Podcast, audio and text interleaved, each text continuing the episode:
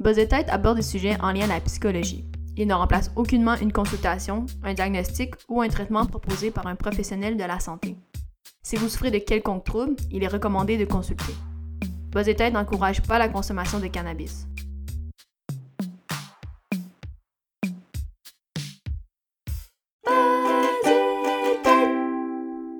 Salut tout le monde! Aujourd'hui, on a le plaisir de recevoir Eliane Dussault, qui est doctorante en sexologie à l'UCAM. Donc, bienvenue à toi. On a également Sébastien qui est avec nous. Salut, ça va? Ouais, très bien. Et toi? Ça va, ça va. Super. Donc, euh, comme on dit en fait, Eliane, tu es euh, doctorante en sexologie. Euh, toi, justement, un peu à quoi tu t'attardes dans tes recherches, mettons plus précisément? Plus précisément, je m'intéresse à la présence attentive au sein du bien-être sexo-relationnel chez des survivants de traumas interpersonnels en enfance. Fait qu'en gros, qu'est-ce que ça veut dire tout ça? présence attentive, on l'appelle aussi pleine conscience ou mindfulness. Donc, c'est un peu l'état de conscience qui émerge quand on porte attention à nos expériences dans le moment présent, sans jugement, avec acceptation. C'est un mécanisme qui est de plus en plus euh, étudié euh, en Occident pour euh, son potentiel, notamment à favoriser le bien-être dans différentes sphères de la vie. Moi, je m'intéresse vraiment à son potentiel, mais aussi à ses effets adverses possibles au sein de l'intimité et de la sexualité chez des personnes adultes qui ont vécu différents types euh, d'abus ou de négligence durant l'enfance. Puis là, tu as fait la précision euh, en Occident. C'est-tu parce que ça fait longtemps que, mettons, en Orient, on, on pratique le mindfulness? Je connais un peu la réponse, mais quand même. oui, ben c'est une bonne question. Je trouve que des fois, on ne s'intéresse pas assez aux ancrages bouddhistes, la présence attentive, mais euh, elle a pris naissance il y a environ 2500, 2600 ans avec Bouddha. Euh, qui a en fait introduit euh, une façon de, pratiquer la méditation vraiment particulière qui est axée sur euh, le corps, donc la respiration, les sensations corporelles surtout. Puis c'est ça qui a vraiment un potentiel au niveau là, du, bien-être. Puis en fait, dans les approches bouddhistes, il y avait vraiment un aspect existentiel, spirituel à ces pratiques, tandis qu'en Occident, ben, on a un peu sécularisé, donc on a un peu enlevé certains ancrages culturels, spirituels euh, de euh, ces pratiques-là pour euh, rendre les, les programmes bon, dénués d'un certain caractère potentiellement religieux. Là. En tout cas, il y a des différents débats auprès de, différents experts qui vont dire si oui ou non ces approches-là sont religieuses ou pas, là, euh, mais c'est ça. Donc, en Occident, on l'étudie de façon euh, empirique au sein des études aussi, notamment depuis euh, la fin des années 70, début 80. Je me souviens plus d'ailleurs si je l'ai dit en début, là, pardon. évidemment, tu t'intéresses davantage à la recherche parce qu'on avait eu, on a reçu un autre invité qui était sexologue, mais qui était en clinique. Fait que je me demandais qu'est-ce qui, toi, t'intéressait davantage dans la recherche que, par exemple, que, que la clinique? Oui, euh, en fait, euh, euh, je sais que toi, tu as un background en psycho. C'est assez rare, les gens qui, qui s'intéressent purement à la recherche. je dirais qu'en sexo, on a quand même peut-être un pourcentage un peu plus élevé de gens qui s'intéressent plus exclusivement à la recherche. De mon côté, en fait, c'est pas que j'ai pas d'intérêt pour la clinique, euh, c'est plus que je me voyais, ben en tout cas, c'est juste que tout ce qui touche à la recherche, puis à, la profession euh, euh, de chercheurs, puis de personnes qui exercent dans le milieu universitaire, c'est vraiment ça qui me passionne. Donc, moi, j'adore j'adore l'enseignement, j'adore vraiment faire des recherches autant fondamental. J'adore écrire aussi. Fait que pour moi, c'est, vraiment un milieu dans lequel euh, je, suis très, très bien. Euh, puis pourquoi je me voyais pas faire de la clinique, il y a toutes sortes de raisons, là, pourquoi je l'ai pas choisi. Mais une d'entre elles, c'est que je me... On dirait que je me projetais pas être capable euh, de faire face à autant de souffrances des gens puis à comme pas, pas l'absorber moi-même. Là, je sais que c'est des choses qui sont apprises dans les cours, mais on dirait, je pense, je me percevais un peu trop sensible euh, au moment où il fallait que hmm. je fasse ce choix-là.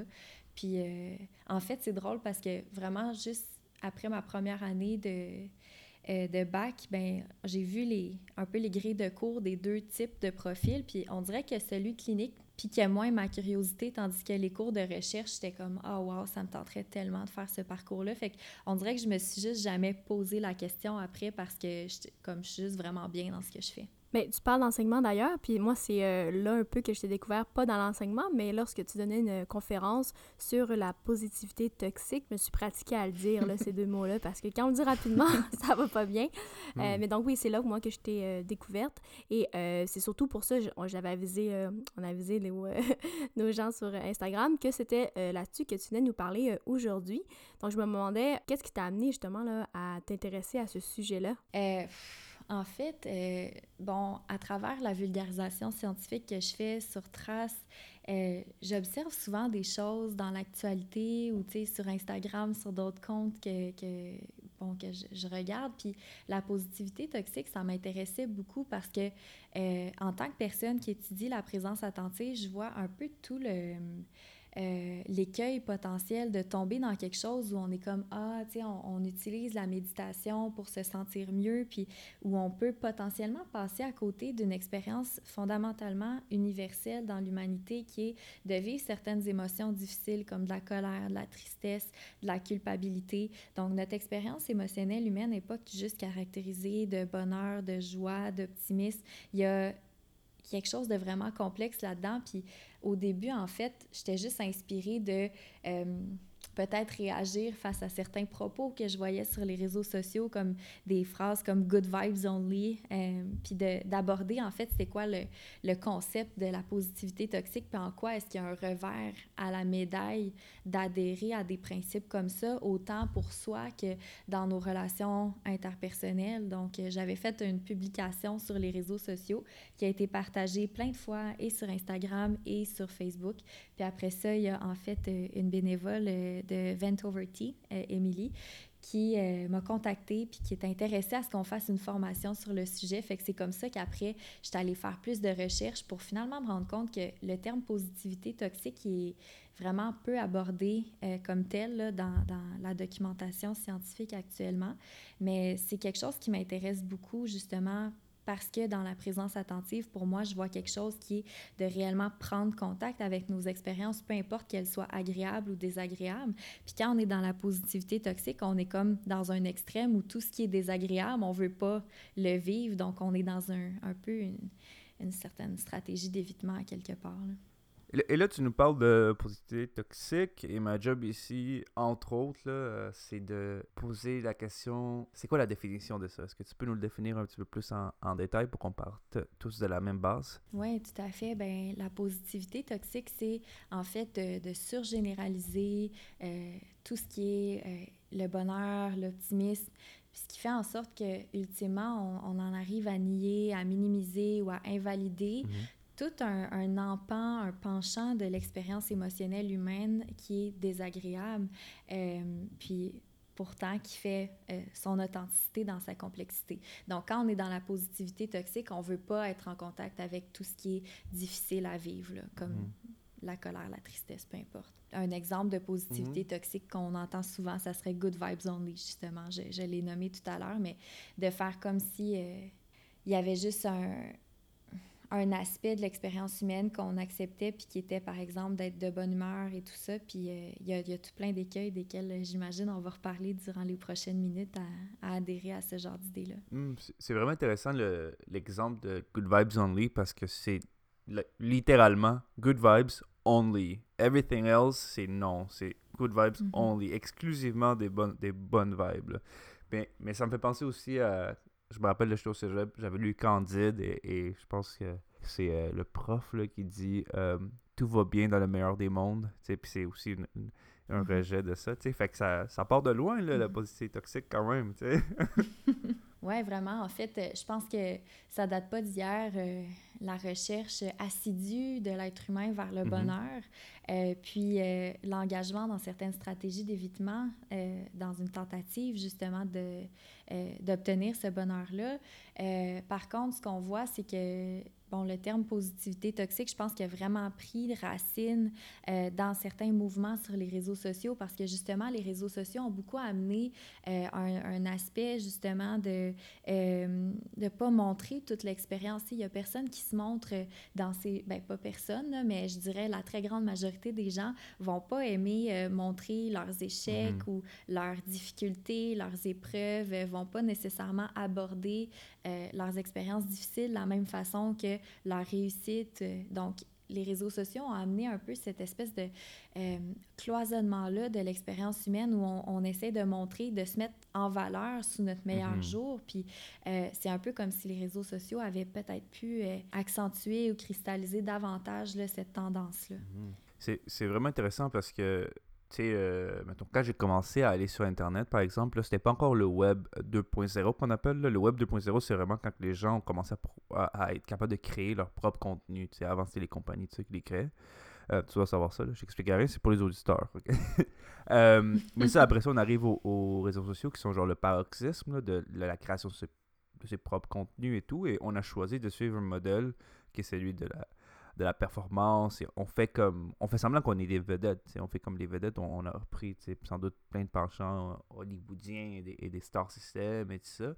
Et c'est intéressant parce qu'il n'y a rien qui nous a obligés à, à performer, à, à, à, mettre ces filtres-là, que tout soit toujours beau, qu'il faut toujours bien montrer des belles choses et montrer, c'est ça, de la positivité.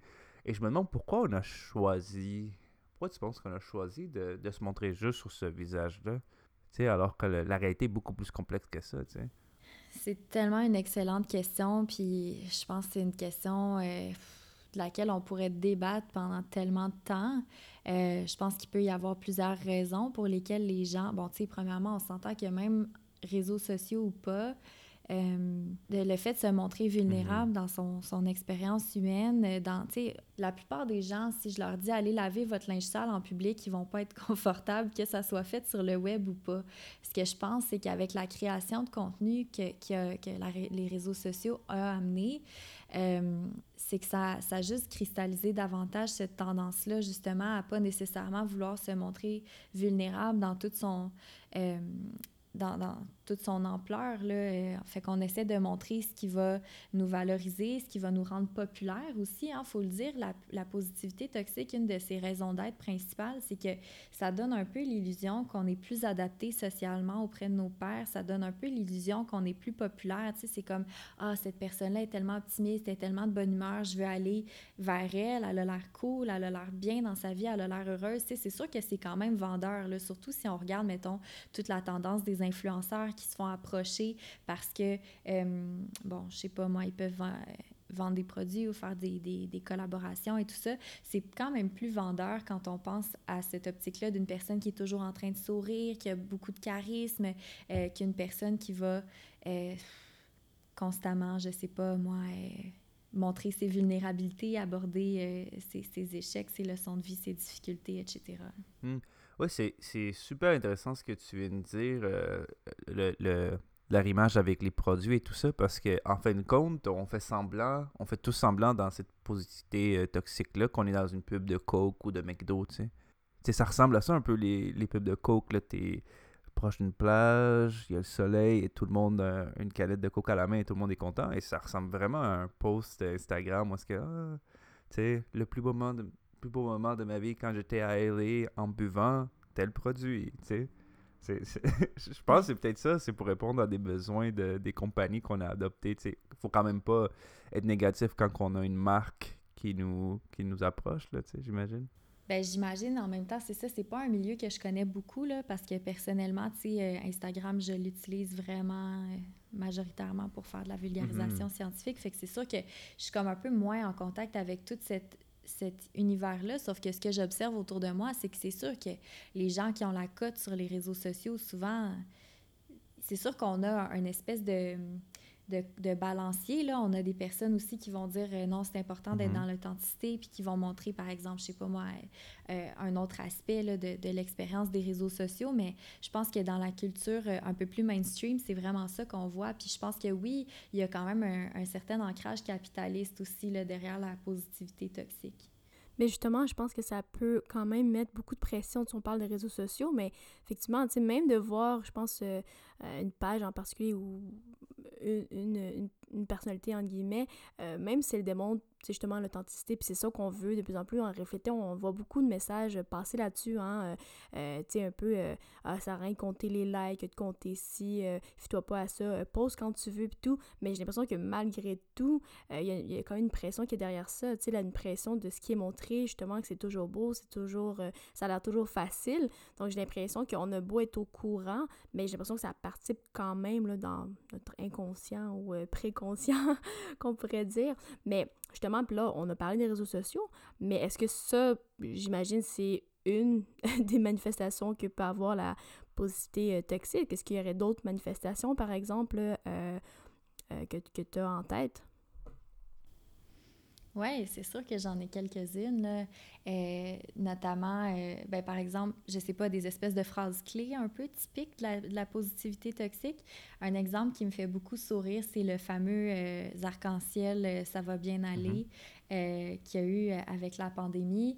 Euh, ça va bien aller, ça peut... Puis c'est ça aussi avec la positivité toxique. Quand je tiens à le préciser, c'est que c'est pas toujours tout noir ou tout blanc. Des fois, on, on, dit des choses avec des bonnes intentions où il peut y avoir certaines retombées positives, de la positivité toxique, sauf que il y a aussi toute cette cette partie-là qui est un peu plus ombragée, puis de laquelle on prend moins conscience, puis qui est en fait que, euh, ben, c'est pas vrai tant que ça que tout va bien depuis la pandémie. Puis je pense qu'on s'est un peu fait balancer ce message-là à répétition, euh, un peu comme bon, c'était super cute de voir les enfants qui réagissaient en dessinant des arcs-en-ciel en les mettant dans leurs fenêtres. Sauf que ça va bien aller quand on voit le nombre de féminicides euh, qu'il y a eu depuis 2021, qu'on voit la violence conjugale qui est en hausse, qu'on voit le délestage qu'il y a eu dans les hôpitaux à cause des cas de COVID, qu'on a notre personnel de santé, notre personnel enseignant qui est vraiment au bout du rouleau. Je pense pas qu'on peut dire que ça va si bien que ça, même si peut-être que ça a eu un certain effet tempérer les anxiétés, de dire que ça allait bien aller. Fait que c'est ça la positivité toxique, c'est de c'est un peu de tasser de côté toutes les manifestations, euh, les difficultés plus négatives, là, en fait, qui vont survenir dans un phénomène. Puis c'est ça, ça va bien aller, c'est vraiment un exemple aussi. Euh, sinon, un autre, ça serait de dire, par exemple, We're in this together. Euh, on est tous dans le même bateau. Ben c'est pas vrai qu'on est tous dans le même bateau. Ça, on, ça aussi, on peut l'entendre avec la COVID. Ah, on est tous dans le même bateau. Hein, il faut tous faire la, le confinement chez soi, puis la distanciation sociale. Mais la personne qui a, par exemple, des troubles de santé mentale, qui n'a pas un, un, gros réseau de soutien autour d'elle, euh, qui habite dans un deux et demi, dans un demi-sous-sol, euh, qui n'a pas accès à des espaces verts, elle va trouver ça pas mal plus difficile d'être dans le même bateau entre guillemets, que la personne qui habite euh, dans sa grande maison avec plein d'espace, dans son bureau euh, séparé avec sa famille, ses deux chiens, euh, ses chemins dans le bois pour aller se promener à la fin de sa journée. Donc, c'est ça. Ça aussi, ça sera un exemple de positivité toxique. Il y en a d'autres, mais je pense que je vais m'arrêter après ces deux-là. ouais, c'est sûr que cette personne-là, elle n'est pas dans un bateau, elle est dans un kayak, tandis que toi, tu es sur une croisière, peut-être. ouais, c'est ça. Ouais. mais je trouve ça intéressant dans les tu nous as partagé un document d'une présentation que, que tu as faite, justement, la présentation dont on parle, par au mm-hmm. début. Euh, je trouve intéressant certains, certains des exemples et il y avait des contre-exemples. Et, euh, mais il n'y en avait pas un, au moins je ne l'ai pas vu, sur euh, Ça va bien aller. Et je me demandais qu'est-ce, que, qu'est-ce qui aurait pu être un, un, contre, un, une autre manière de formuler Ça va bien aller? Qui serait peut-être plus réaliste et qui, et qui nous mettrait peut-être. Euh, qui nous donnerait aussi. Parce que, I guess, la fonction de bien aller, c'était quand même d'unir les gens un peu, tu sais, dans le mm-hmm. même combat, comme tu dis, mais ça mettait de côté tous les problèmes que tu as mentionnés. est-ce que tu pourrais penser à. T'as-tu dit une alternative à bien aller? Ben, une alternative, vraiment une phrase clé, on dirait que j'ai envie d'en dire puis que ça sortirait vraiment quétaine si je m'essayais mm-hmm. en ce moment. Ce que je pourrais dire, c'est que une chose que j'ai trouvé qui a manqué dans cette phrase-là, c'était justement l'authenticité. De... Puis ça, on le voit aussi, les, les, les, pays qui ont le mieux géré la COVID, là, ils ont été euh, gérés par des leaders qui ont été authentiques dans les risques, dans les conséquences de la COVID. Fait que je pense que ça serait de dire peut-être, ça va être difficile, mais on va y arriver. Ça, ça sonne, c'est pas... je sais pas, dans le fond, ça va bien aller. C'est aussi vraiment quétaine, là, quand on y pense. Ah, c'est pas quétaine, oui c'est ça, quelque chose qui reconnaîtrait que ça sera pas facile, on est dans l'inconnu, on est dans l'incertitude. Euh, je veux dire, on a, bon, il y a déjà eu des, des, des, épidémies, des pandémies dans le passé, mais pas de cette façon-là, avec la mondialisation qui est en ce moment, puis le rapprochement. On est beaucoup dans l'inconnu, fait que je pense que ça a arrêté de, de valider. Tu sais, il était écrit dans, dans, le matériel de cette formation-là, l'alternative à la positivité toxique, c'est la validation. Fait que de reconnaître que oui, c'est difficile ce qu'on vit en ce moment, c'est ça l'élément clé, peu importe quand on veut donner une alternative à la positivité toxique, c'est de reconnaître la complexité euh, d'une expérience. Puis ça, je pense que c'est quelque chose qu'on a de la misère à faire aussi en tant qu'être humain, de conjuguer euh, deux réalités qui peuvent sembler contradictoires, mais qui peuvent mm-hmm. coexister ensemble, tu sais. Mhm. C'est juste. C'est intéressant parce que, tu sais, mettons, euh, une phrase comme euh, On va faire du mieux qu'on peut, puis, euh, tu sais, c'est un petit peu moins accrocheur, puis je trouve que ça a complètement une, autre fonction. mais je sais pas, tu sais, je veux dire, toutes les, les grandes phrases, des phrases qui ont rassemblé les gens, mettons, comme des slogans des pays, tu sais, comme la liberté ou la mort, tu sais, c'est genre, c'est presque toute la. Selon ce que, ce que j'en comprends, c'est un peu positivité toxique un peu, là, tu sais, c'est un peu, euh, comment dire, euh, c'est le tout ou rien, là, tout le temps, tu sais, dans, dans, les gros slogans, là. Fait que c'est presque la nature des slogans d'être un peu... Euh, tu sais, tout noir ou tout, ou tout, blanc quand même, je trouve. Oui, ben c'est sûr que je pense qu'on veut faire appel à l'espoir des gens, c'est mhm. difficile de présenter les choses de façon nuancée. On va essayer d'envoyer un message qui va être percutant, qui va rallier les gens, mais ultimement, ce que ça fait, c'est ça dans le fond, le, côté vraiment sombre de la positivité toxique, c'est que sans le vouloir, toutes les personnes qui se sentent pas de la même façon, qui vont pas dans le même sens que le message qu'on essaie de passer, se sentent anormales, se sentent mm-hmm. incomprises, se sentent invalidées, se sentent honteuses de leurs expériences. Fait que c'est ça le problème, c'est que oui, c'est toujours plus percutant d'envoyer un message comme un peu à sens unique, mais la mm-hmm. nuance, c'est ça qui fait en sorte qu'on valide la complexité de l'expérience mm-hmm. humaine. Ben, puis ça, ça s'inscrit un peu comme un. Ce genre de slogan-là s'inscrit comme un titre après au discours qui va venir par après. Puis c'est là aussi, je trouve que ça devient un peu, euh, un peu dangereux qu'une seule phrase vienne teinter autant. Tu l'as abordé un petit peu là, tout à l'heure, qu'est-ce qu'on peut faire, en guillemets, c'est quoi l'alternative? Tu as nommé justement la validation, parce que d'ailleurs, c'est les questions qui revenaient plus, en fait, de, euh, côté euh, de nos euh, auditeurs, parce que là, on se dit, bon, ben c'est bien beau tout ça, la positivité mais, toxique, mais qu'est-ce qu'on peut faire à ça? Puis même, je, je demanderais même, tu sais, dans le concret, dans le quotidien, oui, bon, là, ça va bien aller, mais même, tu sais, quand on fait face à euh, un ami, quelqu'un qui, je sais pas, qui, qui, nous compte quelque chose, qui ça va pas très bien. Donc, c'est ça qui revenait comme question. Ben, finalement, on fait quoi pour contrer ça? Puis j'ajouterais que des fois, j'ai l'impression que les gens euh, contribuent à la positivité toxique, mais peut-être sans en être nécessairement conscients. Je sais pas, ce que je me trompe ou... Tout à fait. Je pense que, encore là, c'est facile euh, d'intérioriser ces messages-là sociaux sans sans se poser trop de questions parce que c'est ça qui, qui, semble fonctionner puis qu'on essaie de tendre vers le bonheur, justement, vers l'optimisme en tant qu'être humain. Je pense que c'est normal. Puis la première chose à faire, c'est que si on se rend compte qu'on pratique la, positivité toxique envers soi-même, envers les autres, c'est de pas se sentir honteuse ou honteux. Là. Bon, on s'est engagé dans une stratégie qui en est une d'évitement pour gérer quelque chose qui était difficile.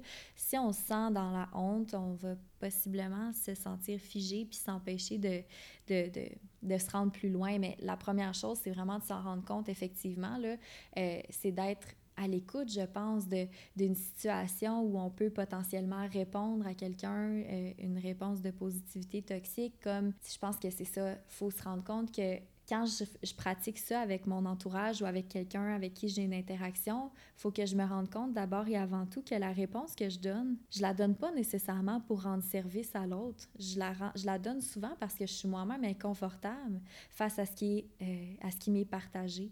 Ça me rend inconfortable la souffrance des gens. Ça me rend inconfortable de savoir que la pandémie de la COVID a, créé autant euh, de, de violence, autant de bon de, de difficultés de santé, etc.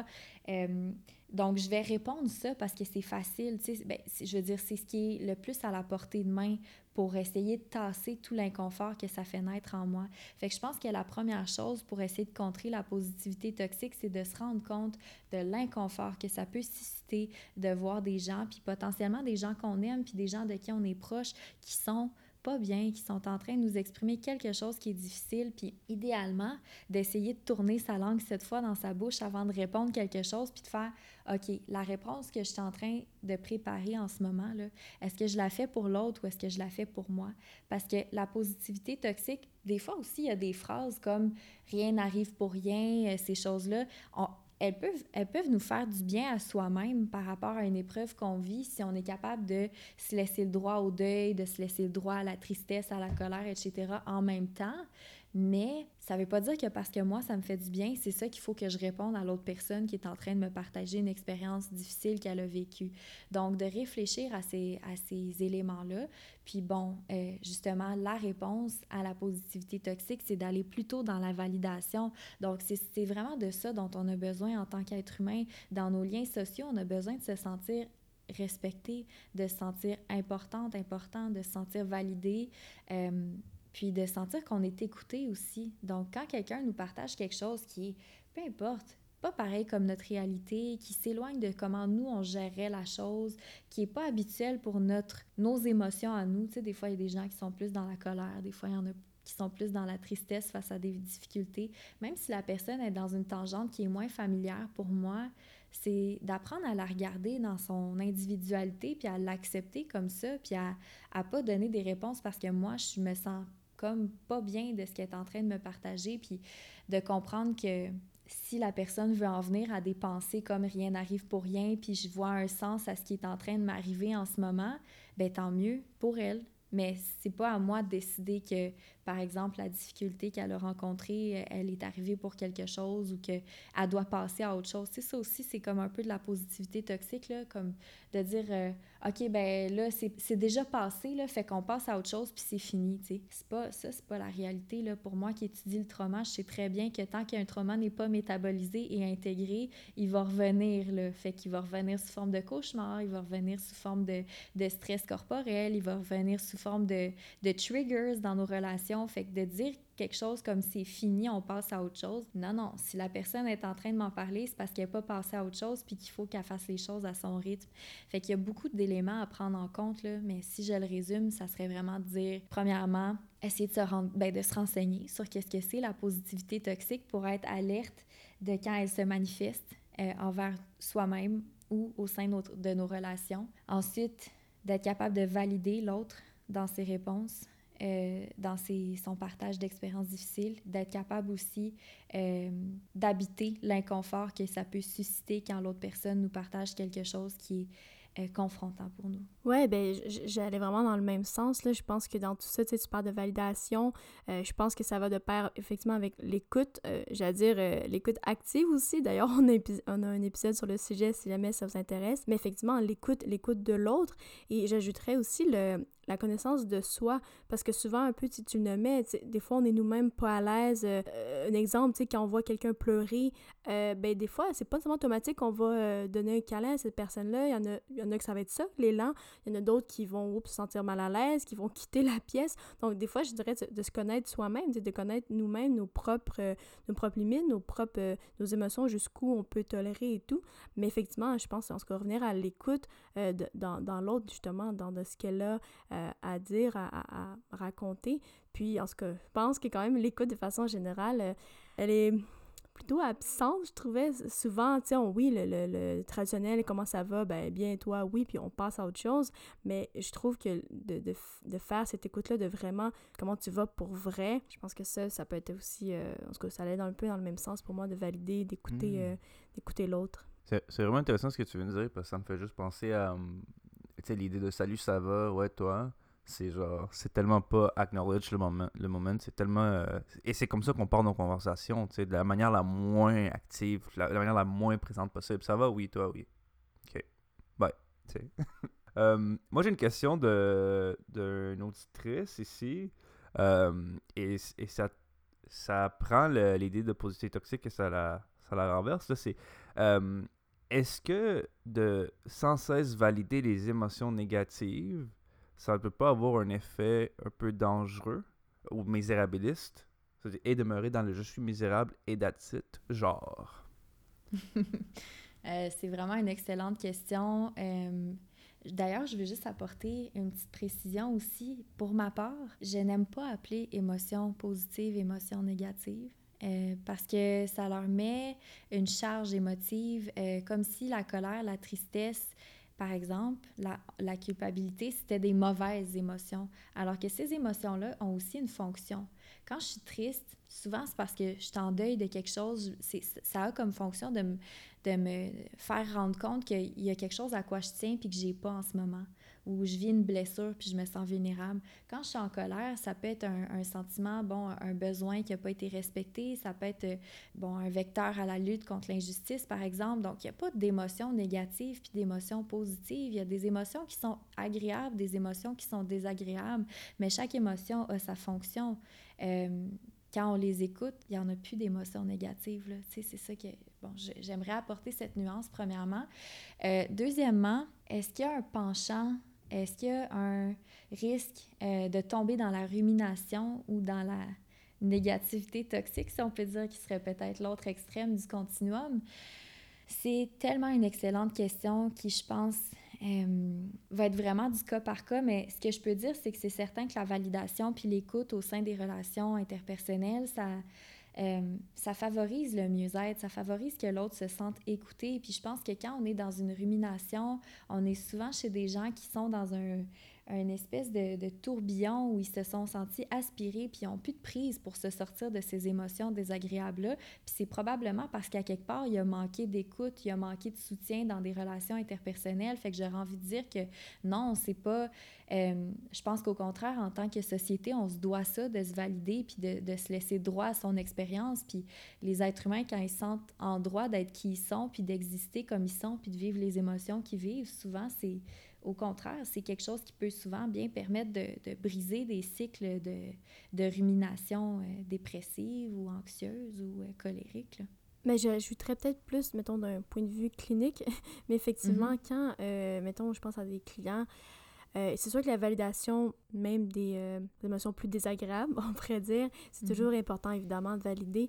Mais effectivement, par exemple, si j'ai des clients qui tombent plus dans ce qu'on appelle la rumination, c'est vrai que ça peut être plus difficile dans le sens que souvent, c'est qu'on voit qu'ils sont moins en action, en fait. Et c'est peut-être plus mhm. là-dessus que on peut agir, on peut essayer d'agir, mais effectivement, là, ils vont ruminer et les pensées, souvent, ben, vont, revenir, vont revenir. Ben, c'est toujours intéressant d'avoir, ben, c'est quoi qu'il y a derrière ces pensées-là et derrière, qu'est-ce qui les empêche, par exemple, à se remettre en action.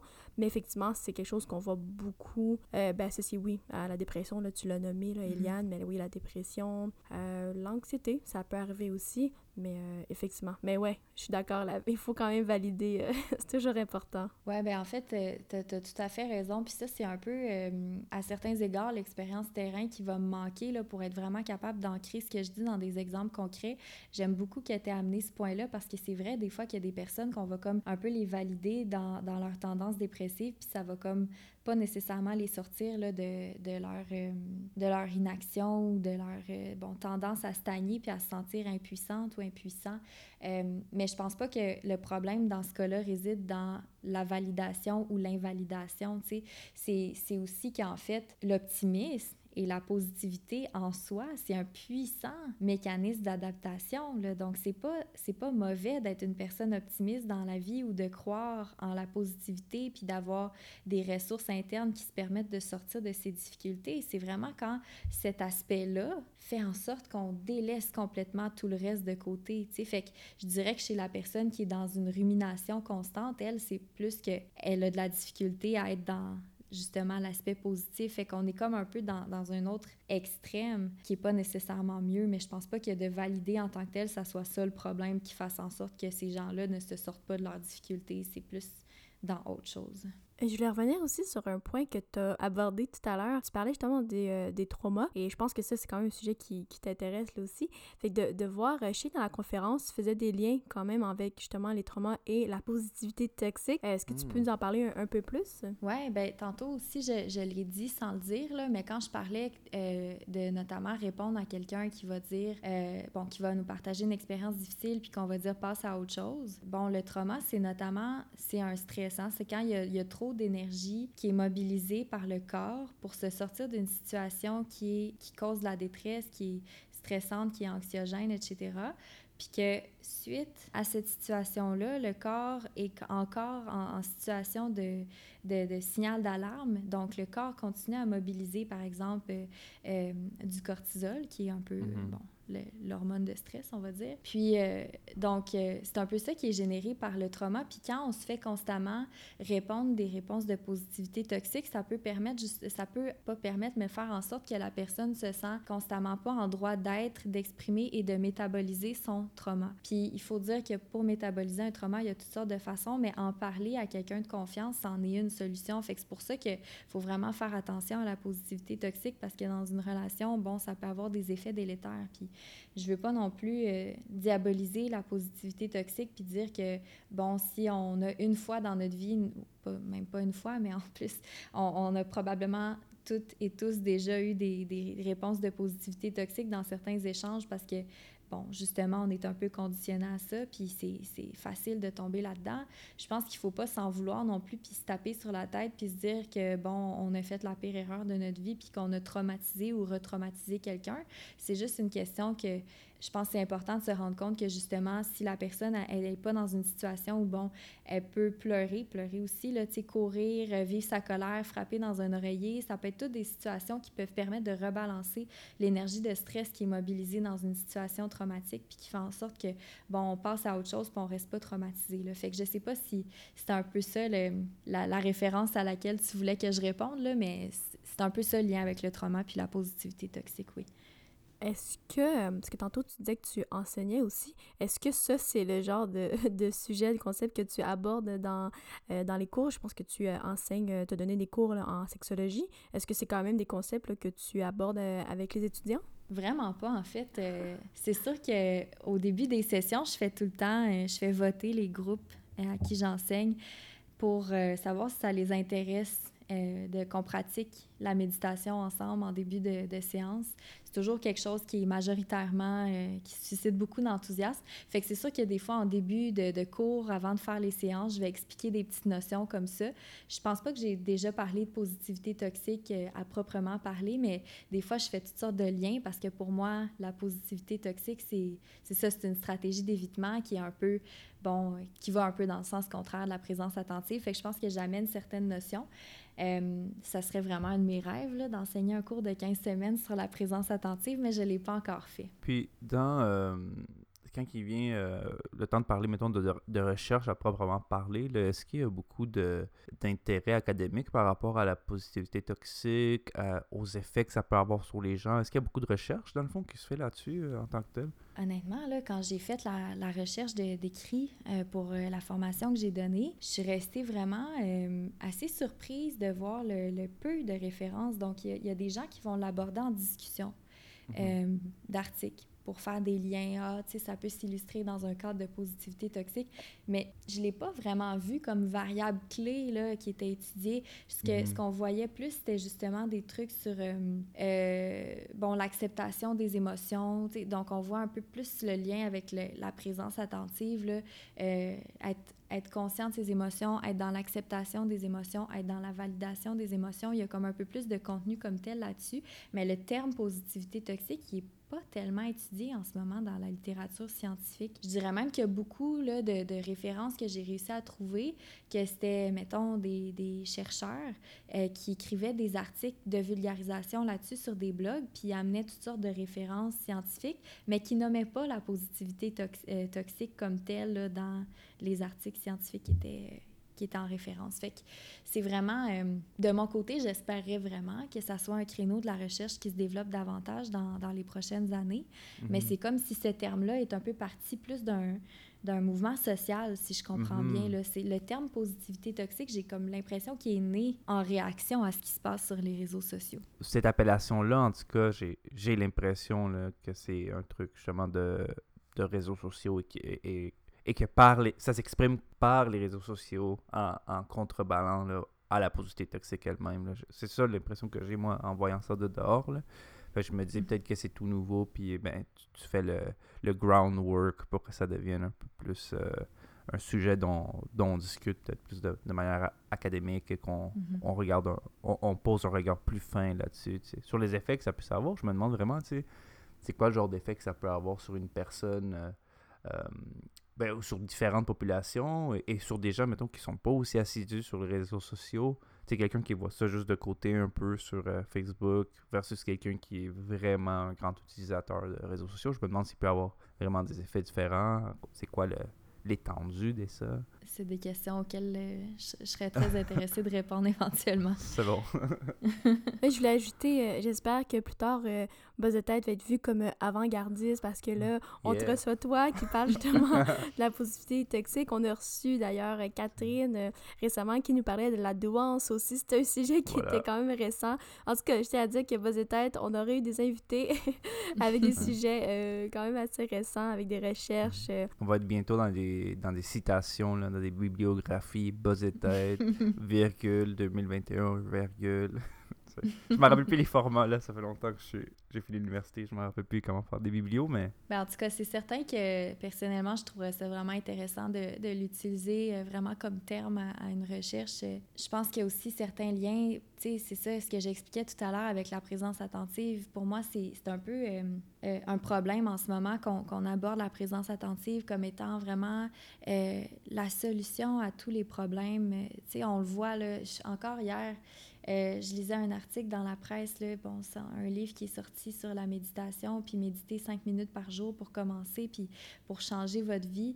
Euh, moi, en tout cas, ce que mes études démontrent, c'est, c'est que c'est pas le fait de méditer qui, qui aide, c'est comment on médite. Si je m'assois pour méditer puis que je suis juste encore là dans un, un espèce de, de loop de, de- d'évitement puis que je suis en train de me dire ah on bon on fait on fait de la place à l'air pur pour rentrer dans les poumons. On chasse toutes les émotions négatives. Tu sais là je suis encore dans quelque chose qui est vraiment dans l'évitement là. Puis la présence attentive comme telle si on regarde comment c'était appliqué par les bouddhistes c'était de dire je suis en colère en ce moment. Je me sens rouge je me sens pompée. J'ai la j'ai le cœur qui, qui bat super fort, j'ai la respiration forte, c'est de dire OK, je suis en colère, c'est là. C'est pas de dire Ah, on chasse la colère, la colère n'a pas raison d'être.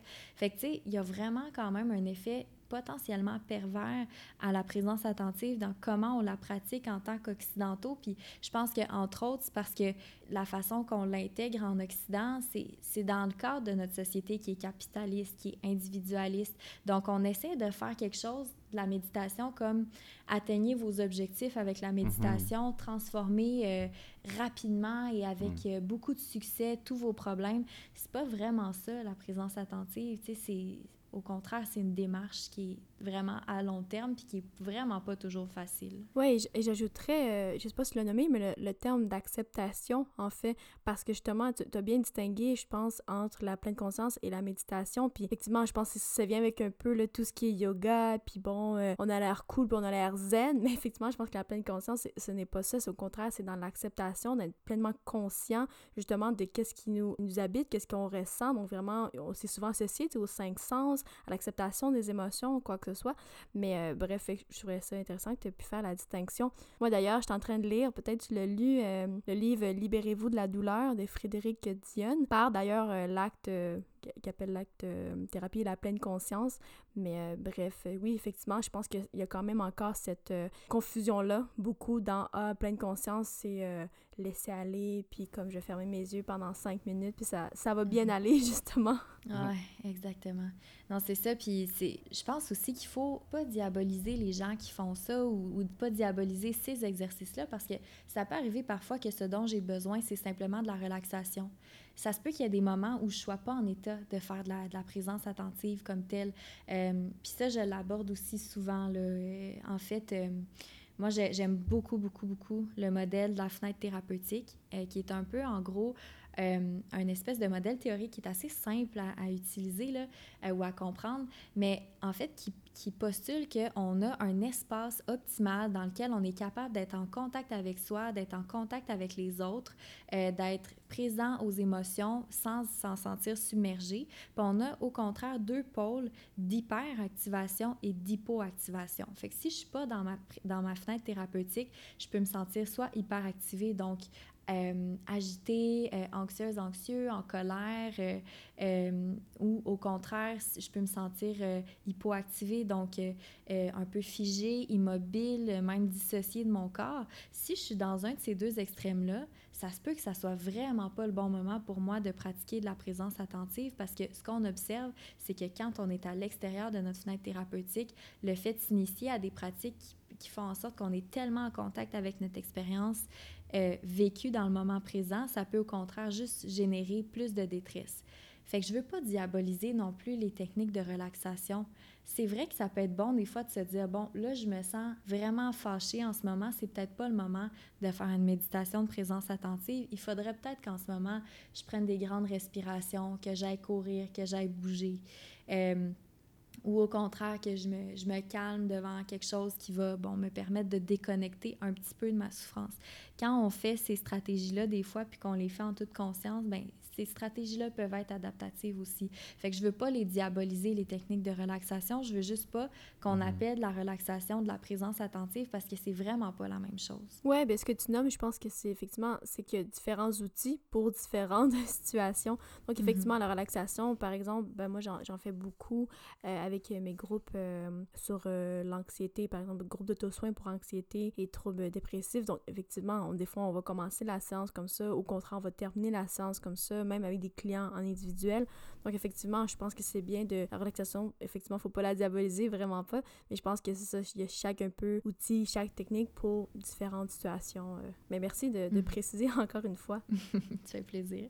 Ben, merci beaucoup, Eliane, de, de toutes ces réponses-là. Pour vrai, c'est super intéressant. Il y, a, il y, a, un truc que, que je remarque à force de parler avec des gens qui s'intéressent à l'humain, à la psychologie et, tous ces sujets-là. C'est, euh, c'est de un, la, validation, comme tu nous as beaucoup parlé, mais il y a aussi une chose comme une étape préalable, c'est de reconnaître ses sentiments ou d'être capable de nommer ses émotions. Tu sais. Si tu es fâché, ben si tu prends le temps, le fait même de prendre le temps de dire Ah, je suis fâché, c'est calmant en soi. C'est déjà comme un. T'es pas en train de acte sur tes émotions mm-hmm. seulement.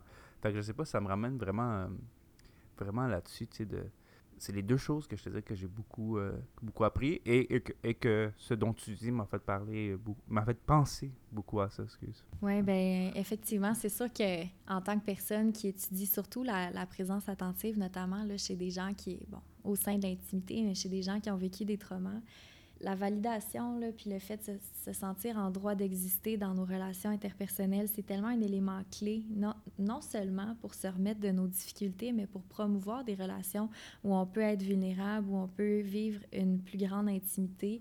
Puis euh, la présence attentive, mais ça vient totalement au croisement de ça parce que ultimement, euh, quand on connaît pas ses besoins, quand on connaît pas euh, ce qui fait qu'en sorte qu'on se sent déclenché dans une situation puis qu'on fait juste réagir, réagir, réagir, on est tout le temps en gestion de crise puis c'est difficile d'avancer un peu plus loin dans le cheminement. Fait que oui, c'est certain que je vais probablement toute ma vie être une militante de ces deux stratégies-là pour se sentir mieux euh, interpersonnellement, socialement et individuellement.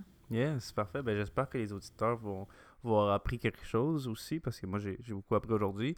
Euh, là, tu nous parlais que tu n'étais pas vraiment sur les, les médias sociaux, mais tu sais, on, arrive au moment des plugs. Et si les, euh, si les auditeurs veulent te le retrouver à quelque part, est-ce que est-ce qu'ils ont moyen de faire ça? Oui, ben en fait, euh, suivez Lab barre de soulignement Trace ou Lab barre de soulignement EVS pour euh, les travaux de recherche euh, des deux équipes de recherche euh, auprès desquelles je travaille, les deux laboratoires de mes co-directrices, Natacha Godbout et Mylène Fernet. Sinon, mes travaux de recherche sont sur ResearchGate aussi. Cool, parfait. Nous, vous pouvez nous retrouver sur buzzetête.com, notre page Facebook, Instagram, le cherchez Buzzetête Podcast, vous allez trouver ça assez facilement. Euh, si vous voulez partager l'épisode, euh, vous pouvez le faire en utilisant le lien sur Spotify, sur Apple Podcast ou sur euh, Google Podcast aussi. On est sur plein d'autres trucs. Deezer. L'autre jour, j'ai vu quelqu'un qui utilise encore Deezer. Fait que pour cette personne-là uniquement, je peux partager les liens sur Deezer. Je pense que quand on étudiait, quand on étudiait Deezer, il n'y avait pas de positivité toxique. À ce moment, ça n'existait pas, ça. je pense. Non, c'était pas, c'est pas encore là, ouais. Et puis, ah, si vous voulez nous écrire des questions, nous envoyer, là, la majorité des gens nous les envoient par Instagram, mais vous pouvez aussi le faire sur, euh, par email, euh. Voilà. Excellent. Ben encore un gros merci à toi, Eliane, de ta présence. Ça nous fait un grand plaisir de, de te recevoir. Puis, euh, ben, Sébastien, on se dit à la semaine prochaine. Yes, bye. Bye.